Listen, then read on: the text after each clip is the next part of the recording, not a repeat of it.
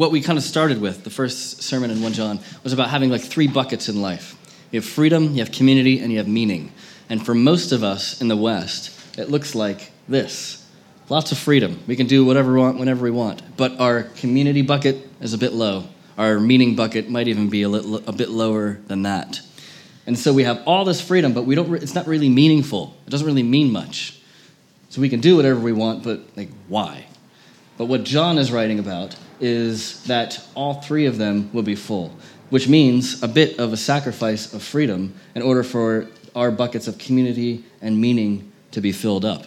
And that's what the, the that's what eternal life looks like. That's what the full life looks like. One where you have freedom, but you also have community, and you also have meaning. And these things are working together. Because if you just have one, or you're missing one, then you're really missing out on the full experience of what life is like. And what meaning is, is really just to get the most out of this life.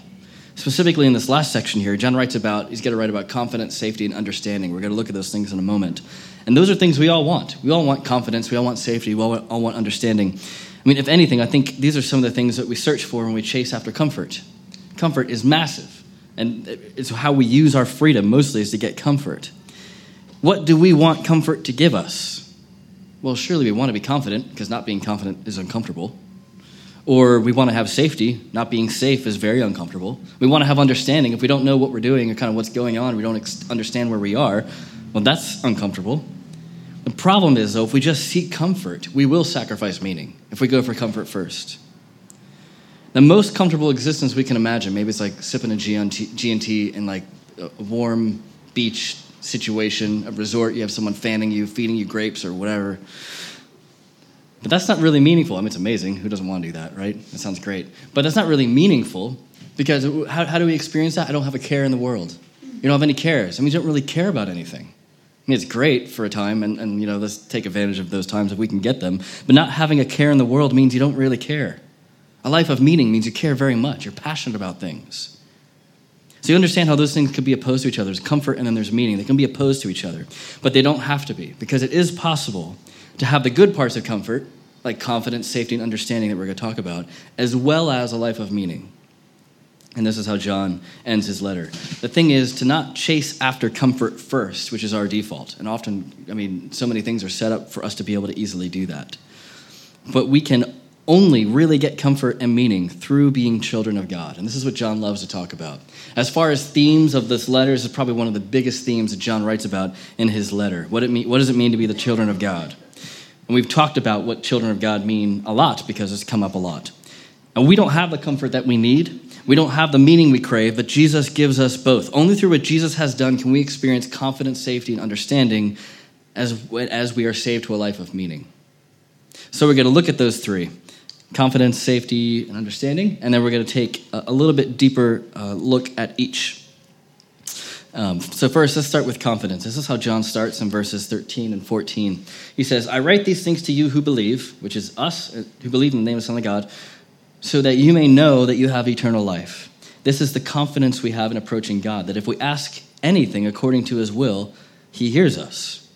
So we have confidence to approach the most powerful being this world has ever seen or ever will see. You could be the most ardent Republican, but if the Queen has called you into some kind of official audience, you're going to be overwhelmed.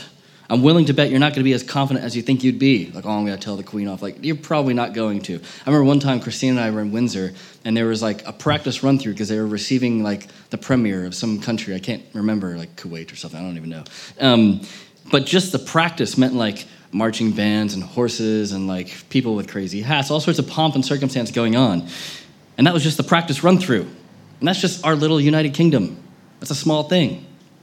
You could be the most ardent atheist, but if the Pope called you in for a private audience, you'd still be in awe, and that's just a little old Catholic church.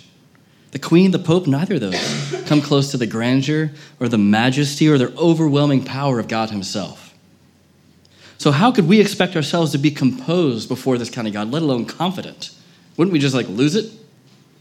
The one who created this earth, the one who's in charge of everything, where every single atom that exists has come into existence because of him, the one who not only created those atoms, but holds them all together through him, who in making the stars, the way the Psalms describe God making the stars are flicks of his finger. That's how he makes stars. And we ever contemplated how big the universe is? That's crazy. And there's a God who has made that thing, which therefore means he's bigger than that? And we can have confidence before that God? Well, John tells us what this confidence looks like. First, it's for us, because if we ask for something, he hears us. God will actually hear us. And doesn't say if we ask in a certain way, or doesn't say if we're really good, then ask. It just says if we ask. According, of course, the way that John writes about it, in ver- at the end of verse fourteen, it says, according to his will. So it's not like treating him as like a spiritual vending machine. Like you put your pound in and you get the thing out. That's not how it works. It's not a transactional, consumeristic kind of thing. It's better than that because we get to be in relationship with this God. We have the ear of God himself. If we have confidence before God, surely that makes all the other things that scare us look small and pitiful. And in this relationship with God, he gives us what we need. We're never left without. He always cares for us. So it's for us, but it's not just for ourselves, because this is a confidence that can benefit others. If you look at verse sixteen, John is continuing about what, what it means to pray. And he says, if you see a brother or sister commit a sin that does not lead to death, you should pray, and God will give them life. So if we see people out of alignment with God's plan, who say they follow God, we can also talk to God on their behalf. It's not like we have, they have to do it themselves. And God will give them life. So being on God's path is life-giving for us. And when we stray, as we all do, yeah, it's good sound, isn't it? Right there. Trying to not move very much to get the suction sound going on. But being on God's path is life-giving for us. And when we stray, as we all do, there are negative consequences. So I need people who, when you're seeing me stray, are going to pray for me. You need people who, when seeing you stray, will pray for you. That means relationships are not a luxury. They're not optional. They're not an add-on to what we already have going on. They're a necessity. Relationships with each other, and when I mean relationships, I mean relationships where we can be close enough to each other that we can see when we mess up, we can see when we, when we sin, which is closer than just kind of holding up a facade. That's a necessity for us. Otherwise, who's going to pray for us? If no one ever sees us mess up, how are people going to know how to pray? And being able to pray for each other means that we have a supernatural power for those that we love. It doesn't come from us. It comes from God, but God loves to use us through it. It's more than just trying to help. It's more than just being there for a person, and those things are great. It's talking to God about giving us the life that we need. That's something only God can do and something that we really need. So that, that means the church is more than an earthly community that cares. Hopefully it is an earthly community that cares, but it's more than that. It's a supernatural family where God's supernatural life comes down to earth and works through us. So when you see me a bit frayed and short with my words, like on a Sunday, please talk to me about it, but also pray for me. If when you're over our house I'm being grumpy to Christina or grumpy to Colin, like talk to me about it, Greg, you shouldn't have said that, or you should have said things in a nicer way. Also, like pray for me. I need it, just as you do. If you don't, who is going to pray for me? Part of my hope of being able to follow Jesus is you praying for me. And the same goes for the rest of us. And that's our role. I think sometimes it's easy for us to not understand really how desperately we need each other. You are each an integral part of God's church in Trilton. If we aren't working together in this way, then, then there's no hope. This is how God tells us to work. Now, there's something interesting and maybe a little bit like disturbing here that John gets to. Uh, he tells us in verse sixteen that there are people to not pray for. Uh, he said, um, I refer to those whose sin does not lead to, le- to death. This is in verse sixteen. There is a sin that leads to death. And I'm not saying that you should pray about that. So God, John is telling us that there are things not to pray for. Like I think generally, in my default mode, is like Christians ought to pray about everything for everybody all the time. And, and most, I mean, ninety-nine percent of the time, ninety-nine point nine percent of the time, that's correct. But John is telling us something Uh, that we need to learn from. Maybe it offends kind of our, our niceness. So someone who's committing a sin that leads to death, well, doesn't like all sin lead to death? Isn't that kind of what we learn, like all sin is, is death? Well, not in the way that John is writing, because he says all wrongdoing is sin, but there is a sin that leads to death. So there's some kind of level of sin that's different compared to just like sin in general. Now, I've tried to unravel this, and this is what I found by doing a bit of research. The commentaries have a bunch of ideas, but I think this is what John is trying to tell us. First, um, a child of God is in the light, is in life. Uh, the other path is darkness and death. If over a period of time where uh, someone is refusing that life, we're not called to force them. There might be a time where we would even cease praying. For, for someone who deliberately over a long period of time is rejecting, rejecting, rejecting, and this, and I'm not talking about someone who like rejects it once or twice. I'm saying like, this is going to be like decades kind of resistance and deliberate resistance, deliberate resistance to forgiveness that Jesus offers. Someone who already knows what Jesus offers and is deliberately resisting it. So that's like lots of caveats there. Someone who already knows who, what Jesus is about, what his church is about, and, and who resists that. Um, John tells us to stop praying for that person. There is a time, because we're not going to be able to force them into the kingdom.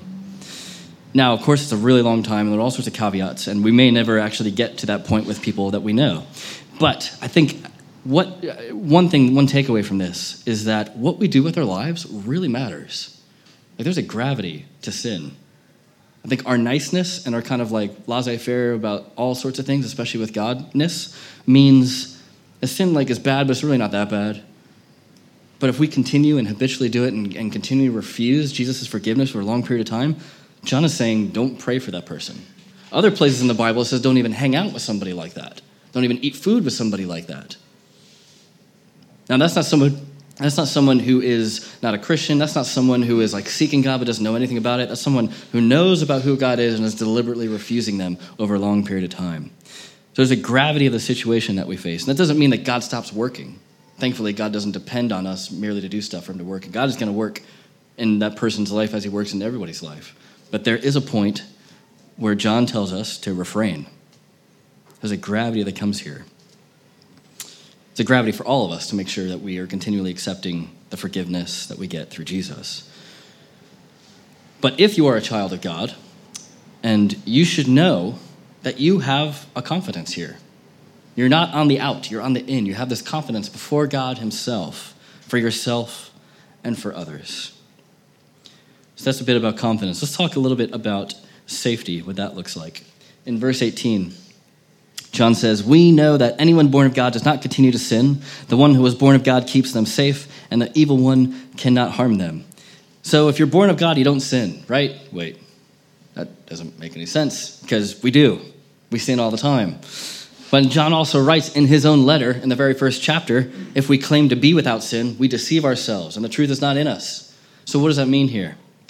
Well, what John's talking about is our identity. Are our lives primarily characterized as living in sin, or are they primarily characterized as living in God's way? If we live in him, we still sin, but there's a forgiveness, but it's not, and it's not who we are. It's the question of identity. And the question of identity connects to safety in this way. Basically, who do we depend on to keep us safe? That's what faith is. Who or what do we have faith in? Only God's children are kept safe because they're on God's path. They have the presence of God in their lives, or walking in the ways that God has designed. And God will always keep us safe. If we're relying on something else to keep us safe, that's sin. And there's not a guarantee if we aren't following God that we will be kept safe. In fact, it's a promise that eventually, ultimately, we won't be kept safe outside of God's presence, because only God can truly care about our safety. So everything out there promises to keep us safe, but everything out there either can't do it or is lying about it. And nothing else can keep us safe the way that God can. I mean, one thing I think we probably all depend on to keep us safe is our paycheck or our job or whatever. As long as that thing comes, we don't really need to rely on God, because we know we're going to eat, we're going to be fine, we have a bed, there might be mice in our house, but at least we can sleep on it. Relying on God can feel optional if you're relying on your paycheck. Or it can even feel like a luxury. Yeah, maybe if I feel like it today, I'll rely on God. But that paycheck doesn't care about you at all. It could change at any moment. And really, don't we want to be people who like transcend the having to depend on a paycheck and have faith in a paycheck? Surely we want to be better people than that. And this is uh, would be a good time to address the strange way that John John's letter ends here. Verse twenty-one, "Dear children, keep yourselves from idols." A really weird ending, right? Right at the end. He's not like, all right, bye, I'm John, I'll see you in a bit. Uh, it's just not what we get. We don't get that. Many people think this wasn't the original ending that John wrote, which would make a lot of sense. It was probably cut off in some way. And we may never know for sure if that's true, because we don't have evidence either way. But we can be sh- sure that God has preserved for us what he wants us to know. If he is the true God and he gives out eternal life, surely we can trust whether he's going to preserve his own word to us if he wants to. And I think verse twenty-one fits really well with what we're talking about here, about the safety thing, about idols. The Apostle John starts off calling us dear children. There's not like, you horrible little stepchildren that I kind of barely own, keep yourself from idols. He's saying dear children, very close to his heart. And he pleads with us to keep ourselves from idols. He's talking to us. We are the dear children. Idols are anything that's not God that we treat like God. They can be good things like families and relationships and friends and jobs, and they, or they can be bad things like greed and self-centeredness and addictions. John wants us to live in the life that God has for us, and that's impossible if we rely on anything else but him. We miss out on that meaning that we really crave in our lives. So only God gives us the safety we need now in the moment. I mean, have you ever come across a situation where you felt unsafe? Maybe there are parts of your life now where you don't feel safe. Know that for those who believe in the Son of God, like in verse thirteen, those who rely on Jesus, we are kept safe. Bad things might happen to us. Bad things will happen to us. But regardless of what may come, God is telling us today, I promise to protect you. You have the truthful word of the most powerful being telling you that. He will keep you safe. So we have safety, and we also have understanding.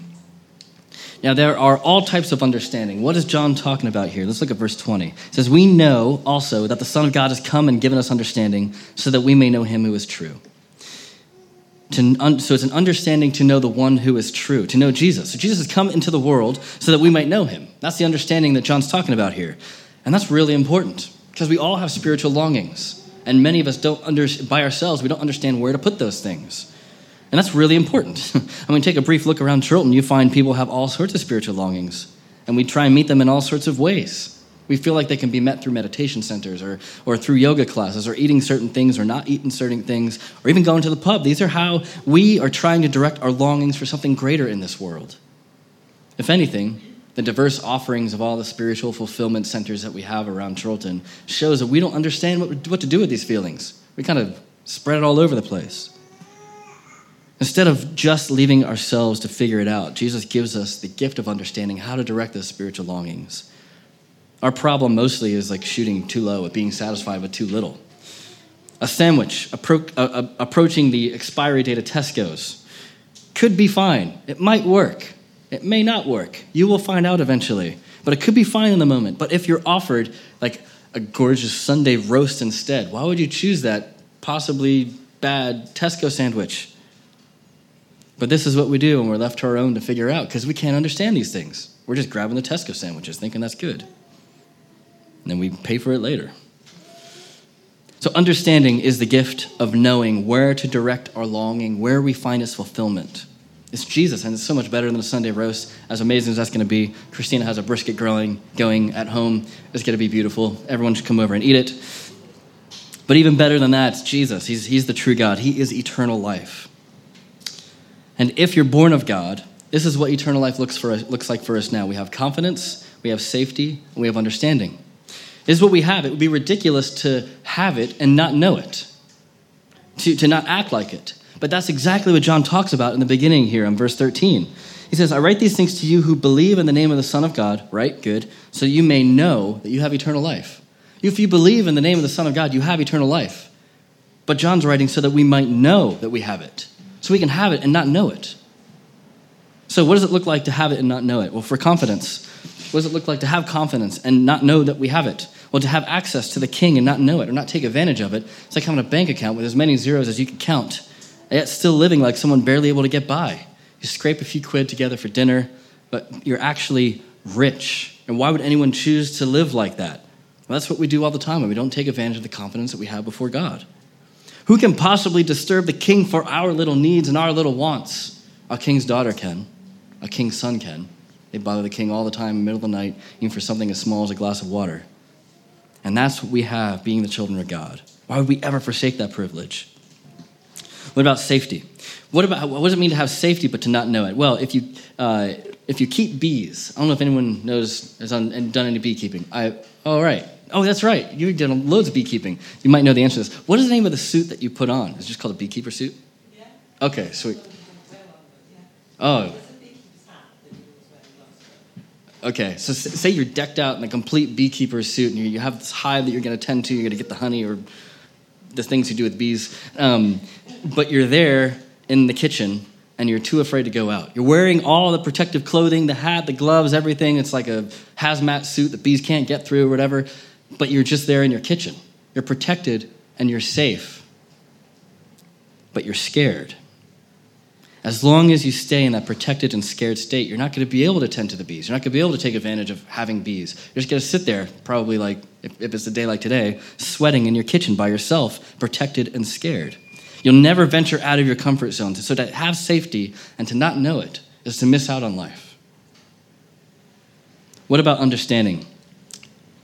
What understanding doesn't look like? Well, my first experience here at, at Grace Church in Manchester, I was at what they called community groups then, and someone asked me if I wanted water or squash. Now, in America, squash is a vegetable. It's nothing else. And so I was like, water or squash? And I had like what I thought was like two seconds of thinking about it in my head. It probably came out like ten seconds long of an answer. I was like, I don't want a vegetable, but I could use water, so I'll just say water. I didn't know the squash is like a drink. I was, so I just I just got water. Well, learning that, other things that we learned immediately, learning that the response of interesting doesn't always mean interesting. Often it means, I completely disagree and do not find this interesting. Unlearning to, to look for visual cues when trying to navigate a friendship. As for an American, we smile when we're happy, or we frown when we're angry, like we or we move our hands a whole lot. That doesn't happen as much in England. Uh, we, to be more okay with living in ambiguity. Does this person like me, hate me, find me boring, find me exciting? I don't know, I can't tell. Humbly becoming a little kid, a little kid again, counting out coins in your hands to give to the bus driver as you hold up the queue behind you, and it's raining and pouring, and those people are super angry at you, and you're all you're just like, I think this is enough. Is it this many? For anyone who's lived in America, even if it's cities, you know that life in general is kind of orientated around more comfort, more convenience. And when we moved here, Christina, she left her career. She had to learn how to be a mom. She had no friends or family nearby, navigating a new culture. This is what it's like to not have an earthly understanding. It was exhausting. We were tired every night at like eight o'clock. We were super tired all the time because we were having, all these, having to think of all these things that we didn't have to think about before. But even more exhausting is having a spiritual longing for something and never being satisfied. Earthly, we can get by. We might be tired a little bit. But having that spiritual, uh, having a lack of spiritual understanding, having that longing without it being fulfilled, that truly is exhausting. And remember, John here is writing to the church. So the question for us is, where do we try and find our spiritual longings outside of Jesus? We have this understanding. Where do we neglect it? The answer will probably be in your diary and your bank account. How do you spend your time? How do you spend your money? Do you plan time to read the Bible and pray? If you don't plan for the time, it probably isn't going to happen. If you don't plan it, why would you expect to do it? What about time devoted to your missional community or to your core group or to Sundays? Are they just luxuries? Are they just cherries on top of things that you think you could do if you feel like it or not? But if something comes up that's better, maybe you won't do it. Do you ever, do you feel like your spiritual longings are actually being satisfied in Jesus? Or are you just finding them to be easily fulfilled in these Tesco sandwiches that are offered all the time? Augustine had this, in, who lived around four hundred A D, has this great quote, "Our heart is restless until it finds its rest in you." And it's true. We will be completely restless, searching for those spiritual longings to be filled in every kind of area until we actually find it in Jesus. So a confident child of God, being kept from harm by God himself, understanding where to direct our strongest longings, doesn't look like something very radical on the outside. It looks like something very normal, very typical on the outside. This person might have a job, might be a student, might be a stay-at-home parent. They don't have it all together, but they also aren't put off by not having it all together because they rely on Jesus for their confidence. They don't have the easiest life. Bad stuff happens to them just as everyone else, but they can endure through it because they rely on Jesus for safety. They spend time doing things others don't. They're in the Word. They're praying to the Father, praying for themselves, for others. They're part of others' relationships in the church, so they actually know how to pray for these other people that they pray for. They don't always do this well as they'd like to, but they aren't put off by it because they know that Jesus is still at work in them, and they rely on Jesus to continue it. Being a child of God gives you this life of confidence, of safety, and understanding. It's a satisfying life, though we're going to go through unsatisfying times all the time. There's contentment here, but it's more than just relaxing. It's a meaningful contentment. And who doesn't want that? I mean, we all want to be like that kind of person. And probably all of us recognize, yeah, there's definitely parts of my life where I'm not like that. Well, how do we get there? What do we have to do? I bet all of us would pay a lot of money to ensure confidence, safety, and understanding, and surely we already do in different parts of our lives. So what do we do? How do we become a child of God? Well, the answer is in the beginning and the ending of this section that John writes. In verse thirteen, he says, "I write these things to you who believe in the name of the Son of God." To believe. to trust, to rely, to depend. We, what are we believing in? The Son of God is the risen Son of God, the resurrection, resurrected Son of God who works his power through us, even now as we're sitting here. And in verse twenty, it says, we know also that the Son of God has come and given us understanding, so we may know him who is true, and we are in him who is true by being in his Son, Jesus Christ. He is a true God and eternal life. So we are in him. Not through what we've done, thank God. It's not dependent on what we get to do. It's through what he's already done on our behalf. And that's what the glorious thing about Easter, getting to celebrate that together, is all about. Because through Jesus' death and resurrection, now we can become children of God. We get access to all these things. It has happened.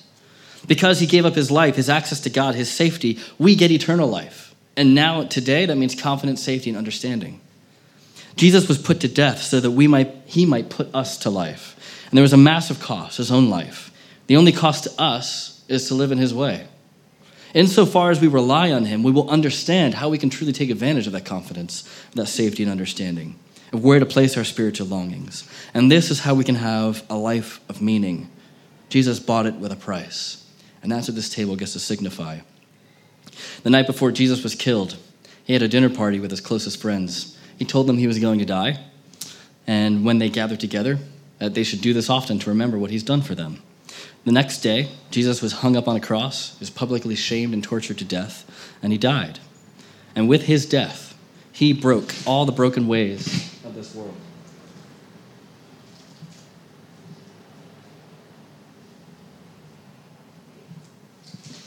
Then on Sunday, he resurrected himself. Death couldn't keep him down because Jesus even put death to death. And because he drank the cup of death, we get to drink from the cup of life, which was bought by Jesus' resurrection. And now his the same power that rose him from the dead lives in us through what he's done. This symbolizes the meaning that we get in Jesus' life. We get confidence, we get safety, we get that understanding of knowing where to put our deepest longings. And all that meaning is, is stuff that we crave for and we need is found in Jesus. And that's what, that's what this table symbolizes. It's a symbol of Christ's death for us, his resurrection power in us. So if you follow Jesus, this table is for you. You don't have to be a member of Redeemer. You just have to be a part of Jesus' family, as we talked about. If you don't yet follow Jesus, don't do this. Don't lie by doing something with your body, that with your heart and with your mind you don't believe in yet. But it would be a good time to pray. What we're going to do is what we normally do. Michael's going to come up and sing some songs. You can take a piece of bread out, dip it in the juice or the wine, and eat it. And let's do it in the... Uh, kind of the joy that should come with Easter.